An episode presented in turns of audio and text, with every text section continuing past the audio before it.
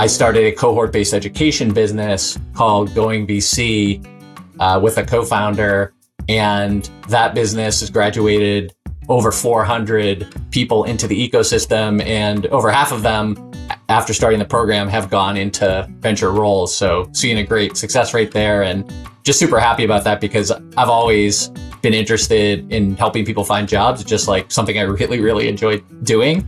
And so now to really have a platform to be able to do that at scale has been super exciting.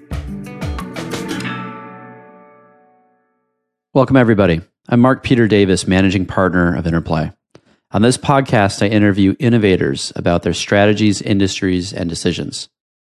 This week, I chat with John Gannon, founder of the VC Careers blog and co-founder of GoingVC. Now, John has become one of the go-to channels for getting a job in the venture capital space. He started his VC Careers blog shortly after we graduated school together way back when. His blog has scaled and become one of the sources of truth and transparency in the market for VC, listing available jobs, compensation, and much more. In addition to his prolific blogging, John started a very important educational program called GoingVC a few years ago. It's super impressive stuff. It was a blast to catch up with John. We discussed a lot, including GoingVC, obviously, and other important VC trends. I hope you enjoy. This episode is brought to you by Thunder. Thunder is a platform that is democratizing access to capital. The company believes fundraising should be about who you are and what you've built, not just about who you know. Founders can create a free account and add their company information, and then match with relevant investors. Investors can create free profiles and provide their investment criteria, ensuring that they only receive relevant deal flow. By utilizing a double opt-in matching protocol, Thunder avoids the spam, only connecting investors and entrepreneurs that should be introduced. Visit thunder.vc to create your free account while the company is in beta. John, thanks for being here, man. Good to see you. Yeah, you too, Mark. It's been a while, so it was kind of funny how this came about, and just really glad to be here. It's a great way to catch up and also hopefully share a few things that can help out your listeners. That's awesome. I'm actually really excited to learn more about what you're doing because I've known about it for a long time, but I don't think I've ever dived all the way into the weeds. So with that, do you want to start by giving us an overview of GoingVC? Because I think that's your name comes up all the time in regard to that initiative. Yeah, I'm happy to talk about GoingVC and maybe a little bit of the origin story, if that's helpful. Sure, go ahead. So, back when we were in business school, right, together, class of 08 at Columbia, we were both looking to break into venture. And back then, there was barely any information out there about how to do it, nor were there many people actually trying to break in. And so once I got into the industry after graduating, I basically just started curating resources to help people break into the industry on my personal blog. And over the years, it's sort of grown and turned into multiple businesses, a 20,000 person email list with venture investors and people who are interested in venture investing all around the world, from analyst all the way through partner level. And a few years ago, I started a cohort-based education business called GoingVC with a co-founder, and that business has graduated over 400 people into the ecosystem, and over half of them, after starting the program, have gone into venture roles. So seeing a great success rate there, and just super happy about that because I've always been interested in helping people find jobs. It's just like something I really, really enjoy doing. And so now to really have a platform to be able to do that at scale has been super exciting. And then adding to that, part of the whole educational component, we're teaching people in a 16-week program how to break into venture capital and giving them a lot of the skill sets, tools, exposing them to the right networks, et cetera. One of the things that's super important, as you know, is you want to get some reps in terms of the actual investing process, right? So sourcing companies, diligence, et cetera. And so we created GoingVC Partners, which is an investment entity. We've invested in 20 plus companies. The majority have been sourced by people who've actually gone through the program or alumni. And this year we actually had our first two exits, which we were super excited about. We've got one company in the portfolio that hit unicorn status. So still fairly early, but we're excited about that. And yeah, just kind of looking to really do more there. There's a lot to unpack there. I love stories when people kind of just stumble into something they care about and turns into a business. Do you want to first give a little primer? What's the content? So the 20,000 newsletter subscribers, what are they reading about? Yeah, so each week I'll email a weekly newsletter to my subscribers, and the format's pretty standard. I'll start with a bit of an opener. I'll share some links that I personally read and found interesting over the course of the week. And then I'll have a feature section where it's, in essence, almost like a blog post, but I only provide it through the newsletter. I don't actually put it out anywhere publicly. And then I share some venture jobs that were posted in the past week. And that's the high level for the newsletter. And then on top of that, I have different products that I'll launch to the newsletter. Some are products to help people break into venture capital. Others are things like my yearly venture capital salary survey, where we'll survey my newsletter. We'll get 300, 400 responses from folks actively working in VC. And then we'll transparently share a summary of that data to the market and post it right on my blog. And doing something like that has been super rewarding as well, because it's helped both the candidates, but also the firms to really calibrate on like, hey, what is fair, right? I remember back in the day, there was none of that information really available. A firm would say, we'll pay you X. And you said, okay, right? You really had no leg to stand on. And so now really opening that up has been really empowering. I've gotten emails from readers who said like, yeah, you know, because of your blog post, I was able to get an extra $20,000 of my salary, things like that, right? And so I just like to be able to level the playing field through things like that. And I have the scale to do that now with the newsletter. So very grateful to my readers who show up every week and read my stuff, because without that, I wouldn't really be able to do some of these things to help the broader community. You know, back when we started in the business, it didn't even matter if you knew what market comp was, because I remember when we got out of business school, there were five major firms in New York. Maybe it was a few more.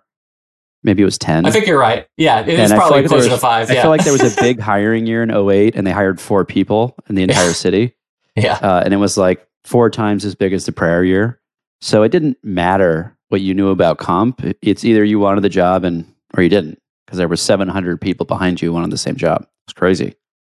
It was totally wild. I remember you have that blog post of, you know, the person who gets the job is the last person standing. I remember that one, and it was totally right. It still may be right, actually, but there are a lot more jobs now. Yeah, it's more of an industry now with some normalcy. I remember when we started business school on day one, you know, I was already interning in the space, and so, you know, I was pretty passionate about it. And I would walk around business school and be like, what are you doing? I was like, I'm into this VC thing. I've been interning for a few months now, you know, and I don't know, must have been 50, 60, 100 people throughout the first month or two of business school told me they were going to be VCs.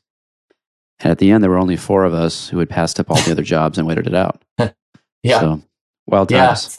Yeah, for sure. I mean, I graduated without a job, and we were about to have our twins. My wife was about to have our twins. And so crazy. I was just kind of like, trust me, you know, it'll work out. And fortunately, I ended up with a couple of offers and ended up picking the one in New York City. So that worked out. Yeah, geography was playing against us back then. Right? If you wanted to go to Silicon Valley, there were just way more opportunities. But if you wanted to stay in New York, you were hard-pressed. Different world now. I've heard the stat that there's over 150 venture firms represented in New York City now, which is a hell of a lot more than there were 15 years ago. So let's talk about your VC entree program. You know, you threw out some impressive stats, 400 people going through, 200 people have VC jobs out of that. That's crazy. That seems improbable. Even if it's a really good program, that number seems wrong. What's happening here? Yeah. So if you think about venture investing roles, right? You've got certainly venture firms, right? You've got corporate VC. Yeah. You've got accelerators that are writing checks, right? Sure. You've got family offices that are doing venture, right? So those 200 broadly people, defined, right? But that's still relevant. Are you writing checks as a venture investor, right? That's kind of the key criteria we use, and we post the statistics on our site publicly, and you can see exactly how we compute that and define that as well. Who gets it? What's in the program? What's the content for someone who signs up for this? Sure. So for the GoingVC program, it's a 16-week program, and it comprises a few different components. So the biggest one, and the one that we get the most feedback around, is really the community that we create. You know, everyone is there really focused on that same goal of breaking into the industry or up-leveling in the industry. And that's something that people at first blush don't really pick up, but I think it's an important point. We have people joining who are like raising their own fund, right? And they see the value as this is going to broaden my network in terms of potential co-investors, potential people who could perhaps write a check into my fund, folks I can collaborate on deal flow, et cetera. So we're seeing some of that. And also we are seeing folks who are, maybe they're an associate at a firm, or they're a senior associate at a corporate venture firm, and they're looking to either maybe move across to the other side or move up. And they feel like we provide a great place for that. Well, again, because of the community and the network that GoingVC and also myself have developed, right, in the venture world over the last, I guess now it's been 12, 13 years. And then in terms of the programming we have, so there's the 16-week program, we have an educational module each week. So we cover everything soup to nuts that you would need to know about venture, from due diligence through cap table modeling and sort of everything in between. And we bring in industry practitioners for each of those modules. And so if you're doing a session on term sheets, for example, we'll bring in a venture lawyer who that's all they do, right? You're doing a session on diligence, you're going to bring in an investor who has some strong opinions around that to talk to the group. And, you know, we've been able to really get a lot of different folks from different firms in to work with us to do these sessions, which I'm super happy about, because again, this gives contact to the people in the program with different firms, helps them build their network, right, et cetera. So we've had folks from firms that, you know, are very small and maybe regional and folks haven't heard of. And then we've had folks join us from Spark Capital, Redpoint, right, firms like that as well. So yeah, it's been super exciting to be able to bring that to people in terms of the education, but also meeting those practitioners, because that piece is super important. And then another piece that's critical, as you might imagine, is our career services. So we help with resume review. We can assist with introductions to firms where we have connectivity, right? Those are the things that can give people a leg up in their search versus just emailing jobs@venturefirm.com, right? And then the last piece I talk about is, I talked about GoingVC Partners, which is our investment arm. So, you know, we're actually writing checks into startups, right? We've invested in 20 plus companies already through GoingVC Partners. And so people in the program who have the bandwidth and they feel like they have the time to devote, they can actively get in there, source, participate in due diligence. And like I said, I think give or take about 3/4 of those companies were actually sourced by members and alumni in the program. So this is not just like, oh, we have this thing and we invest. Like, no, we're actually doing deals that are brought to us through the people in the program, and we're taking them through a due diligence process very similar to what you would see at a venture firm, right? Like we're doing that work. When we were coming up, the program that was kind of like this, which it harkens back to my mind, was the Kauffman Fellows program. And I know we had a buddy in our class at Columbia, Eric Wiesen, who's now over at Bullpen, who got into that program, and it was hard fought. You know, the word on the street was you had to have a couple of master's, you know, postdoc degrees type thing. I think Eric was doing his second master's. He had a JD and an MBA. Was a great candidate for that, and very competitive. But that was a really hard spot to get. Kauffman Fellows was very limited. How was this fundamentally different than Kauffman? How do you think about that? Yeah. So first thing I say before I talk about the differences, I think the Kauffman Fellowship it's an incredible program, right? And they've been around for quite a while, as you're talking about our classmate, right, who I think entered in probably 2008 when we graduated. The differences really are, from my understanding, I'm not a Kauffman Fellow, is, you know, we are really at GoingVC, we're focused on that accelerated educational experience and helping you get a job in venture, right? That's kind of the core of what we're doing. With Kauffman, my understanding is it's more like, I'm sure you're familiar with YPO or those kinds of membership organizations. It's a little more analogous to that, where I think it's creating these different cohorts and classes, and there is some programming. They used to be in-person meetings, I'm sure, right? But my understanding of Kauffman is you actually have to be employed at a venture firm or running your own fund to get in. That's my understanding. I could be wrong about that. Yeah, it was the case back then. Then the VC firm had to sponsor you that had already decided to bet you. Yeah, and the other big piece that's different is Kauffman, most firms are paying for this typically for people, right? And I don't remember the exact price point, but I think it's like mid 5 figures a year-ish. GoingVC is about, say, $8,000, and we give a variety of scholarships. We have loan aid, et cetera, for folks who need it as well. That's great. Now, you'd mentioned an Agile community on the website. I did a little scouring before the pod here. Tell me about that. Yeah, so with GoingVC Partners, the way we invest today is we, through the program and the members and alums, et cetera, this is how we source and diligence companies. And then when it comes to investment, what we do is very similar to what you might see in terms of like an AngelList syndicate. We actually spin up for each of these investments a syndicate, and then GoingVC Angels, those are folks who are, in essence, high net worth individuals who are interested in investing in the deal flow that we bring them. And so they're not obligated at all to invest in anything if they don't want to. But that's in essence how we, whatever allocation we may get in terms of an investment, most of that is being filled out by GoingVC Angels. Got it. Is that actually managed on AngelList? No. So we've built our own engine to do all that. So we use Assure for a lot of the back office and sort of SPV formation stuff. We actually don't use AngelList at all. And we made a really conscious decision around that to kind of grow it ourselves. And it's worked. What was it's thinking? Worked pretty well.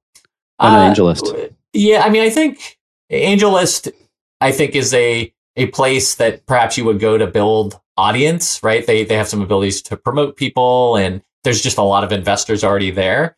Because of what I had built with my newsletter over the years, and then kind of in a way spinning out, I'm not officially spinning out, but GoingVC is kind of a spin out in a way of my newsletter. We already felt we had the reach to be able to build our own network, because AngelList takes carry, right? If they bring you investors and all these different things. So I think it might have early on, we might have been able to do like bigger checks maybe potentially, but I think in the long term, it's a good strategic decision to really kind of own our destiny there. And, who knows, like we have a pretty good process and operation around that, to scale that out to perhaps help other folks run their own syndicates at some point. We don't have any definite plans around that, but that could be something that we could look into in the future, because we built that machine. Very interesting. So look, how long have you been doing GoingVC? It's been over a decade, right? It's been going on for a while. Well, I started the blog in 2008. And then GoingVC was founded, the education business, et cetera, was founded in, I guess it was 2016. Okay. It's more recent than I thought. The market's changed a lot since then for VC, how people operate, the number of firms, the whole thing's shifting big time. How have you had to adapt the curriculum? How is it? What trends are you seeing evolve, kind of emerge from the educational standpoint as you kind of relay this to the new folks entering the space? Yeah, one thing that we've been spending time on, which if you rewind to back when we were going into venture, the topic of fundraising and how to raise a fund, that would be something that in 2008, we'd say, yeah, maybe we'll be doing that in 10 years, right? It just didn't, the industry was just much smaller. But now what we're seeing is there are VCs who are raising funds. There are entrepreneurs who are raising funds. There are folks who are your sort of influencer types, right, who are raising funds. And so there's just so many more avenues and types of people, and also sources of capital now, right, that it's not unreasonable. It's hard, but it's not unreasonable for someone with maybe a limited track record, but a great story, to actually put together a $2 million fund and kind of get into business. You know what I mean? Yeah, it's a different world. And part of that is because of AngelList, which you just mentioned. They really facilitated a lot of those micro funds to get in business. But a lot of the LPs out there, institutional, have figured out that they're going to fund those for farm teams, for high yield. So there's a whole machine around that. I agree. And it just seems to endlessly go earlier and earlier in the institutionalization of the capital stack for venture. What, you've been watching this industry for a while, and I think you have an interesting vantage point because you're trying to teach something, you're forced to think a little bit differently about it, how to communicate it and structure it. What's broken about the VC industry now? What bothers you? What do you wish would change? I think it's still super hard to collaborate and form an ideal investment syndicate for a company. So an example would be if I saw a company that I was really excited about and I wanted to invest in that company, and I'm trying to think about, as an investor, who are the other folks that would really help this company grow, right? Like, who else would be folks that should be on their cap table, right? And that exercise, even still today, even with LinkedIn and with everything that we have, it's still kind of like, oh, I was on Mark's podcast last week and he's interested in this space too and could add some value. So like, I'll send this to him, right? It's like super inefficient. And there's a lot of benefit to startups if the industry could kind of figure out how to really form an ideal syndicate around a specific company, and also to get people involved who maybe aren't investors specifically, but could add value as advisors. AngelList, in their syndicates, I don't think they make a big deal about this, but somewhere in the fine print, you can form a syndicate and you can carve out carry for advisors in a syndicate for a specific company, right? And so there's just a lot of opportunity to take a lot of inefficiency out and just have these really powerful, helpful, useful syndicates that are made up of a large number of people versus being reliant on the value add that you would get from, say, a large institutional VC firm, which they do provide a lot of value in many cases, right? But I actually think that there's a world where maybe you get more mileage if it's the right 25 people who are in your syndicate and are advisors than you might get out of an institutional firm. I'm sure institutional firm folks might disagree with that. And I think there are some downsides to that, but I don't know, that feels like something that should be possible and it's not. Yeah, it's hard to do. I think the little wedge of what you're talking about, we're trying to address through Thunder. I don't know if you've checked out Thunder yet. It's one of our pet projects. Oh, okay. But Thunder, what it has is about 10% of the VCs in the country on the platform, and they've filled out these really detailed profiles. Mm-hmm. And it's designed to match founders, angels, VCs, and LPs together based upon fit without any spam, double opt-in, all this stuff. Here's one of the best ancillaries of it, though. The best things is what you're talking about. It's this discovery and maybe recollection. I can't remember, there's so many VC investors, who is interested in what type of deal. And one of the things I've been using Thunder for, which, it's not, we built it for per se, but just to remember, I'll go back in, click on the VC tab, say seed, New York, whatever, and I'll see a list of investors that focus on that space or that demographic. And just easy to remember who to talk to, even if I'm not always going through the platform. So there is a need for some structured data in this market.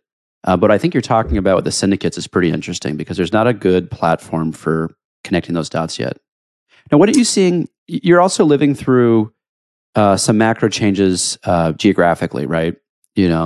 Silicon Valley is still the nexus of innovation, but less so, way less so.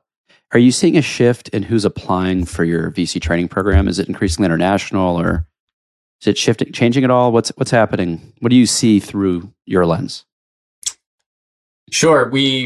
Geographically, we definitely have a mix. It's still predominantly US, and I don't have a stat around specific how many from Europe, how many from Asia Pac, et cetera. But just anecdotally, we've had folks from Europe in the program, from London, from Australia in the program. And I think I would expect that to grow just given that venture is becoming somewhat more globalized.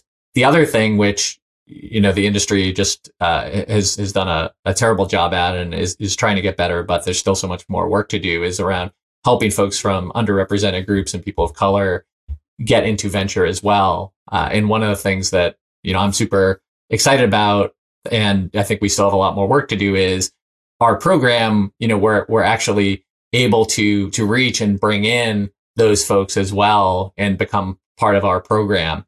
And, we'll see those folks participate in our program, but also work with maybe a fellowship program from Black.VC or something like that too. So I'm excited just to see that folks are really just fired up about trying to break into the industry and trying to take advantage of everything that's out there to be able to do that. That's important, having onboarding strategies to help people kind of phase in with comfort. That's good. So now you've got another job. So you do this, but you're also at DigitalOcean, right? Yep. Day job. Kind of. Yep. Kinda, I don't know which one's the real job. They're probably both real for you. You want to tell us a DigitalOcean story? You know, it's one of those names that's bubbled around New York so much, but I think because it's, you know, on the engineering side of the world in terms of the customer set, a lot of the business folks out there aren't as in touch with what's happening. We just hear it every now and then when in the technical circles, you know, at the water cooler. You want to tell us a little bit about what they're doing and what they're up to? Yeah, and I have to be cognizant that DigitalOcean is now a public company, so I have to just you know, sort of curate accordingly. Right, exactly. Stick to the public narrative, but you know, just to sort of share some backstory. I was working on a company after I left Amazon, so quit Amazon and basically started a software company with a co-founder. And this was in 2013. And I remember him building our first environment to start deploying code. And he's like, "Oh, I'm using DigitalOcean." And I'm like, "Oh, like what's DigitalOcean? Like I've never heard of that." And you know, fast forward, that company unfortunately didn't work out, and so as me and my co-founder were trying to find soft landings, he ended up at Flatiron Health, which worked out really well for him. And then one of our early customers was actually DigitalOcean, and so through that and some previous relationships from VMware, basically what ended up happening is I ended up joining DigitalOcean straight out of ending that last startup, and so I joined the company when.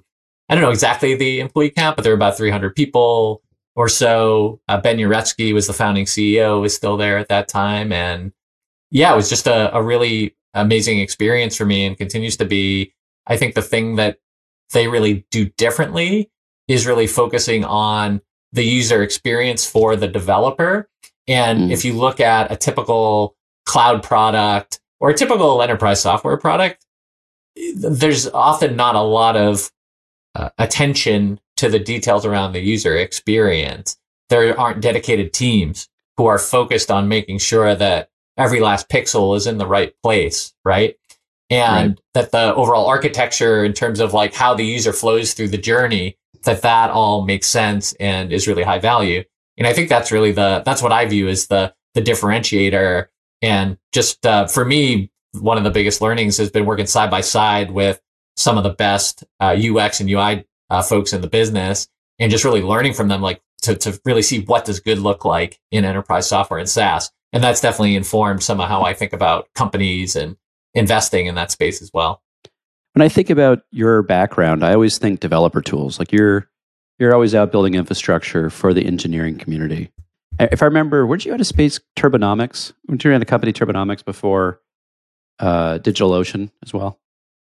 Yeah, so back after business school, I was in venture along with you, right? But then 2008, 2009 recession, market crash, et cetera, hit, and so party started. Ended.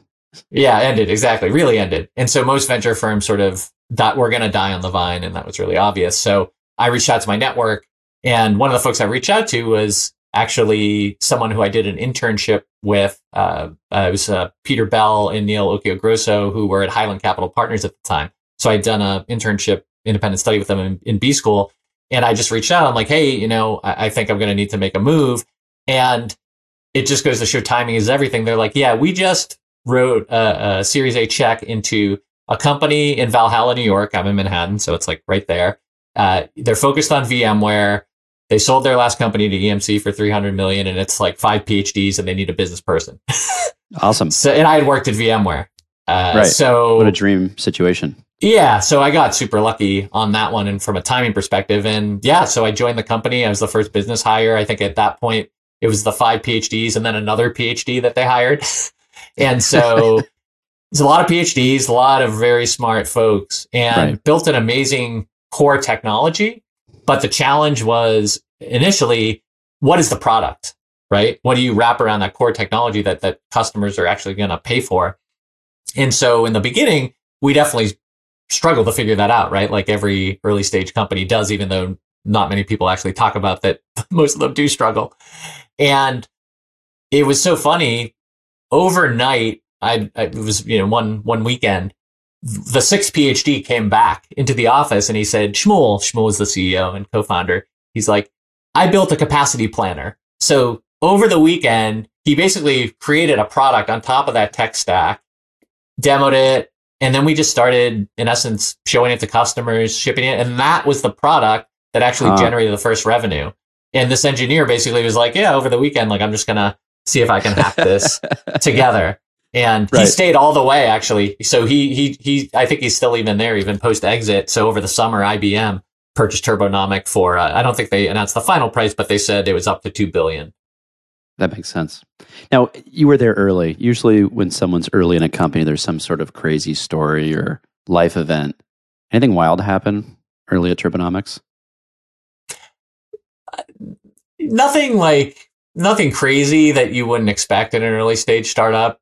You know, you're trying to figure out the product, the team, how you go to market. Everything is, in essence, an open question. So there was nothing outside of the normal craziness that you would have. I do remember that we were building an inside sales team early on, and that was my responsibility to do that. And I had no experience in building an inside sales team, and was kind of figuring out as I went. We had investors who had other companies doing inside sales stuff, so they gave some advice. But ultimately, it was really up to me to kind of figure out it.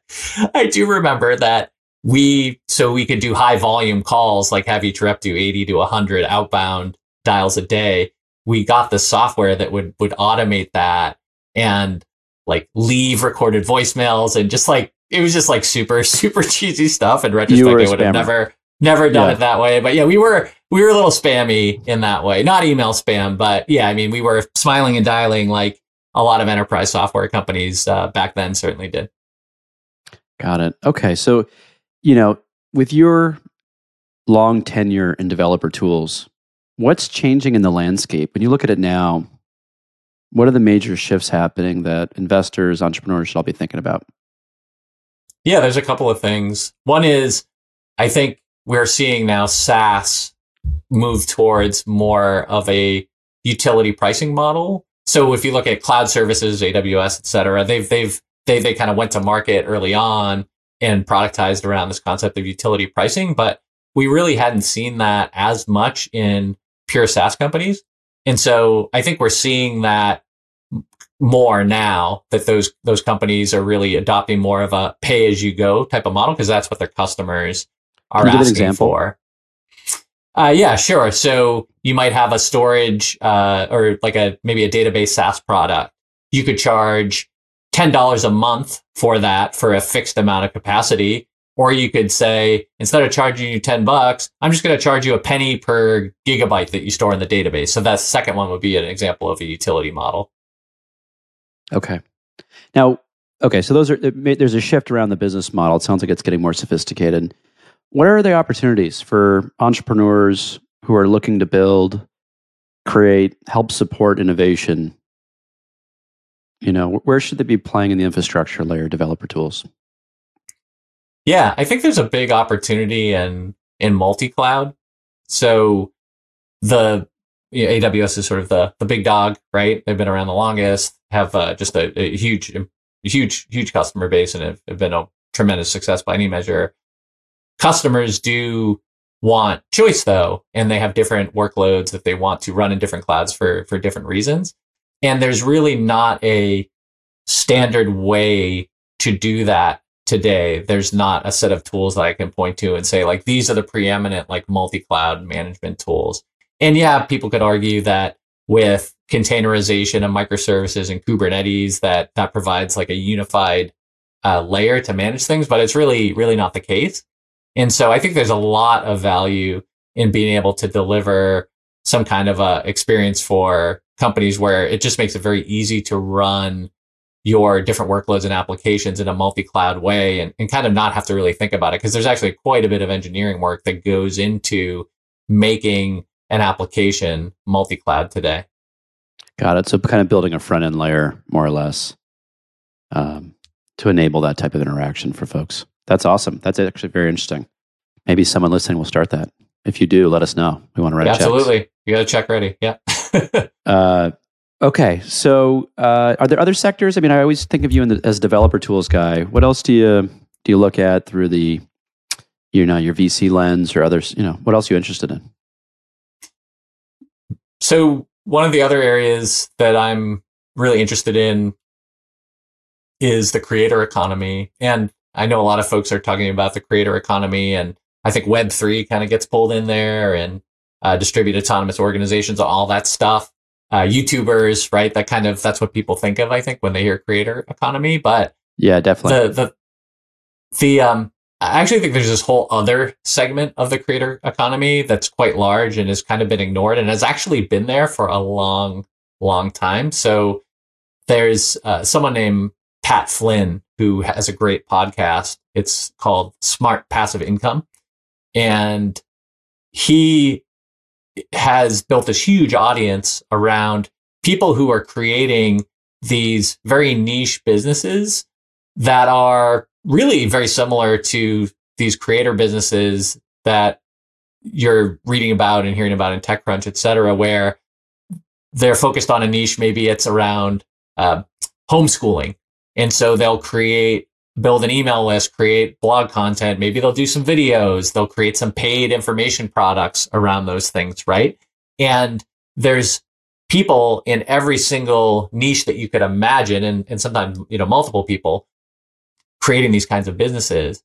And I feel like they've been there forever. Like Pat's been doing his podcast for, I don't even know how many years, but like that's already been a thing. It's only now with big YouTubers, Mr. Beast, et cetera, where people are, saying, hey, you know, this creator economy thing is a thing. It's actually always been a thing. It's just that I think that whole segment has really been ignored. And so that's the segment I'm excited about, because that's kind of where I play personally. I consider myself a creator, but in the VC space in terms of creating content and courses and businesses and resources specific to that space. So I'm always interested to look at things that fall in there. I'm less interested in the thing that would let, a YouTuber sell a sponsorship, right? That doesn't really excite me as much as how can some of these niche creators get empowered and really build substantial businesses. I think for every single one of these sort of creator businesses, I think there's like a living salary there, like for people who really lean into it, have the right tools, have the right support. And so I'm really excited about that area specifically in the creator economy. I think it really doesn't get talked about as much as it should. You know, I think that's coming. We're investors in two companies in the space. One is Grin. Grin helps the advertisers actually engage with creators and deliver those sponsorships to make it easy. But they found that creators or advertisers, to get like real authenticity of pushing the product, the creators actually have to like the product they're pushing. Right. And so Grin does a good job of helping people build those relationships, connects the brands, the influencers in a way that actually makes sense with kind of the human component of product interest. And then we've got another one that we're involved with called Jelly Smack. And both of these are, I think, increasingly pretty dominant in their space as unicorns at this point, which really does help a lot of the top creators, I think, including Mr. Beast, literally, one of their clients, monetize on a whole litany of platforms, from Facebook to everything else. But I think you're right. I think what I'm hearing from you is what's missing is the taking those technologies and those solutions and bringing them down the long tail. And that's probably a space where it's been economically inefficient for a lot of brands and advertisers to spend time curating. There's some need for some algorithmic solution to kind of tap into that. That's very interesting. And I do agree. You know, we talk all about jobs that are being destroyed through technology, but there are a lot that are being created. And it's hard to see the creator economy as being a viable career path for a lot of folks, but it just might end up being something that a lot of people do. I think for people our age, that's kind of hard to imagine. But I think that's a reality. I mean, it's already happening for a small group, relatively small group of people, but it might be more of a career path for folks over time. Yeah, I would never I would never sort of tell someone like, hey, go like quit your job and become a creator unless they really want to. But I think what is really achievable for almost anyone, because everyone starts at zero in this, I guess, creator economy game, right? Like you have no email subscribers, you have no YouTube followers, you have no Twitter followers, right? Is if you come up with something that can deliver value for free on a repeated basis over an extended period of time, and you just stick with it, and the reason you're going to stick with it is because you actually care about it, right? And you care about the people you're trying to serve. Like, it will turn into something. Will it turn into a $10 billion business? Probably not. Could it turn into something that helps you get a higher profile in your career? Absolutely. Could it be something that becomes a six-figure revenue stream for you that maybe you do go work on full-time at some point, or maybe you don't, maybe you use that as supplemental income? Like, it's like wide open right now, and it's super exciting. And I think that's a really important point for listeners to hear, that you can actually do this too. It just, you need to find the thing that you're excited about. You need to put it out there, and you just need to do it consistently, and almost not care if anyone shows up, right? Just do it because you know you're really trying to add value to a small niche audience. And over time, it will develop, but you really have to stick with it. You really have to love doing it. And sometimes it does take some time to figure out who is it you want to serve, right? And how do you want to serve them?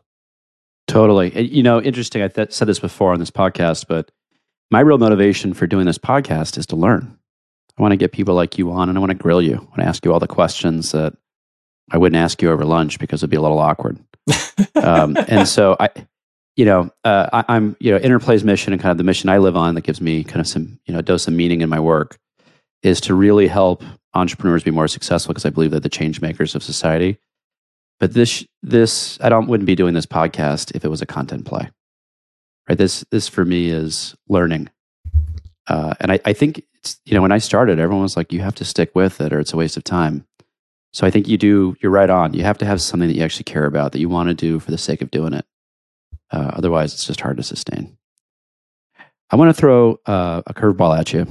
All right. For folks listening now, we're recording this towards the end of January 22. And the whole world's heating up right now around Russia and China against the West. What do you think happens to the tech community if we stumble into another mass scale foolish war? Yeah, that's definitely a curveball. And you're welcome. And I don't have a strong opinion or vision around that. But what I would say is, I think with China in particular, that China is clearly a geopolitical force, and maybe they're in a position to sort of become the number one, if you will, right? Mm-hmm. One way I think we'll see that kind of come into the venture and startup space is, you think about the firms, right, in the US, right? Like any of the brand names, really. You think about a Sequoia or a Kleiner, a Lightspeed, right? So what you see is they've become very successful in the US, and then they start to bridge out internationally, right? So Sequoia might have, or Lightspeed might have, an India fund, for example, or a China fund.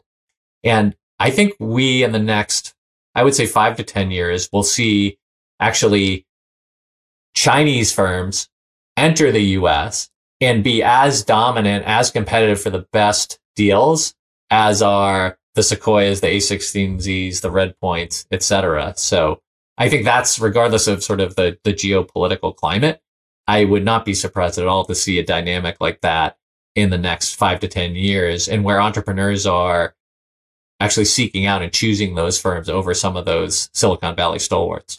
Yeah, venture capital's been an American product to date. We export it. Other firms have popped up around the world, but it's mainly been an American thing so far. I totally agree with you that that's changing. We're already starting to see a lot of other firms in the States from abroad, and their value prop that they're selling to the entrepreneurs is like, look, take our money and we'll help you bridge your business into our geography. And there's a lot of that coming from China already. None of them carry the brand weight that you're talking about. But I agree with you, it's probably an inevitability. Very interesting.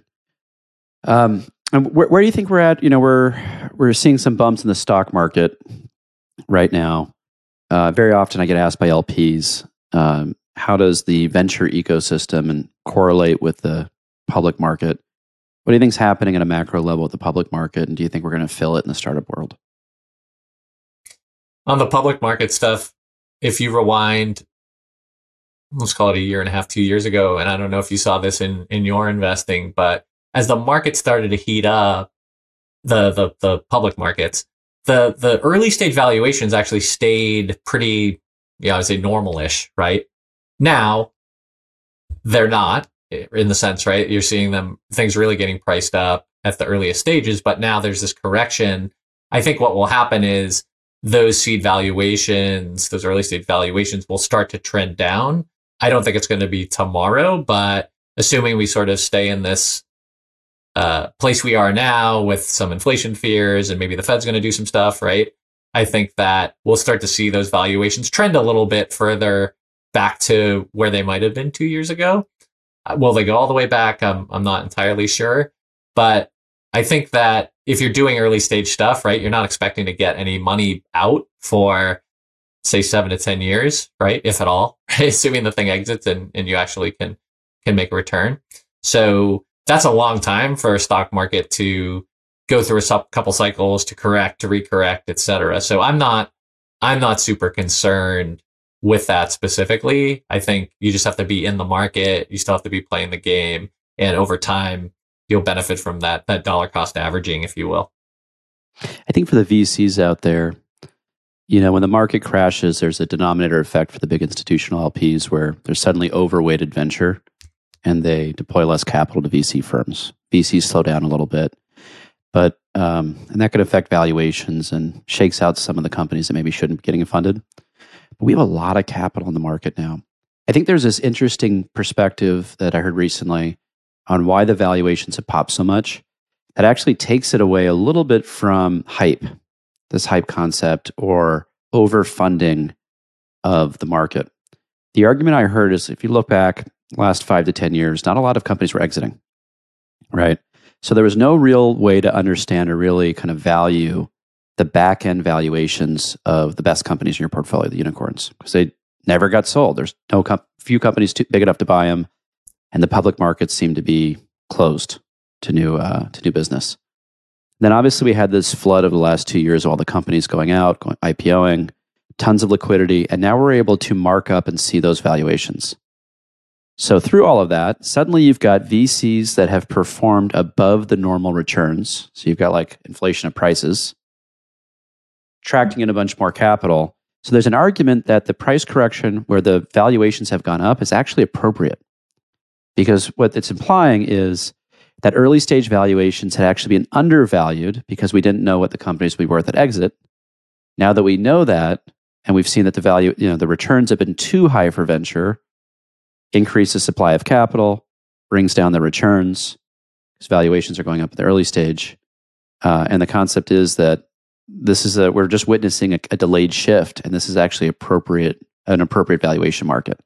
I don't know exactly where it's going to land. There's a whole bunch of other confounding factors, but it does bring some sanity back to what I'm seeing. And also that concept made me glad I took macroeconomics in college. Otherwise that class kind of felt like a waste. What do you think? Does that resonate with you, or does that sound like it's someone trying to rationalize paying up? No, I had not heard that argument. It makes sense. The other thing too is the winners are so much bigger now too. Right? Like, right. In back when we were, 08, 09, I feel like if you thought a company you could get, 10 to 20x, you'd be like, yeah, amazing. Like let's take a look at that. Right now you're looking at where can I get 100x, right? And the thing is, companies are actually, right, seed stage investments, people are getting 100x on those. Now, granted, those are the best companies, right? But it's totally a possibility. You're seeing people. You see an institutional fund get something that's 100x, right? They're going to probably do 5 or 6x on the whole fund, right? Which is, that's great, right? That's venture capital when it works. 100%. John, hey, great to reconnect. Thank you for being on. As you know, I'm a big fan of all things that kind of accelerate innovation. Deep down, I just hope a lot of it's going to have major positive social impact. So the idea that you're out training a lot of would-be VCs to help spread innovation, bring it around the world, that's awesome. That's awesome. I know you're interested in it, you're passionate about it. I know there's an economic incentive, but that's a great cause. I love that. So thanks for being on. Absolutely. This was a ton of fun, and yeah, it's been great to catch up. You know, obviously I used to see you almost every day at business school many moons ago, so we don't get to do this very often. So really excited to be here. Moons. And yeah. Exactly. A lot of moons. All right. All right, my man. Thank you for being here. All right. Thank you, Mark. I'll see you. So I love what John's doing. It's very on mission for me in Interplay. Helping people find their way into the innovation economy, I believe to be important because innovation, as we know, is what drives forward society. This is where I ask you to help out. If you like what you heard, please give us like, 5-star review, whatever. Push those buttons. You can find me on Twitter @MPD. And to hear more of my conversations with innovators, subscribe on YouTube, Facebook, or any major podcast platform. Just search for Innovation with Mark Peter Davis.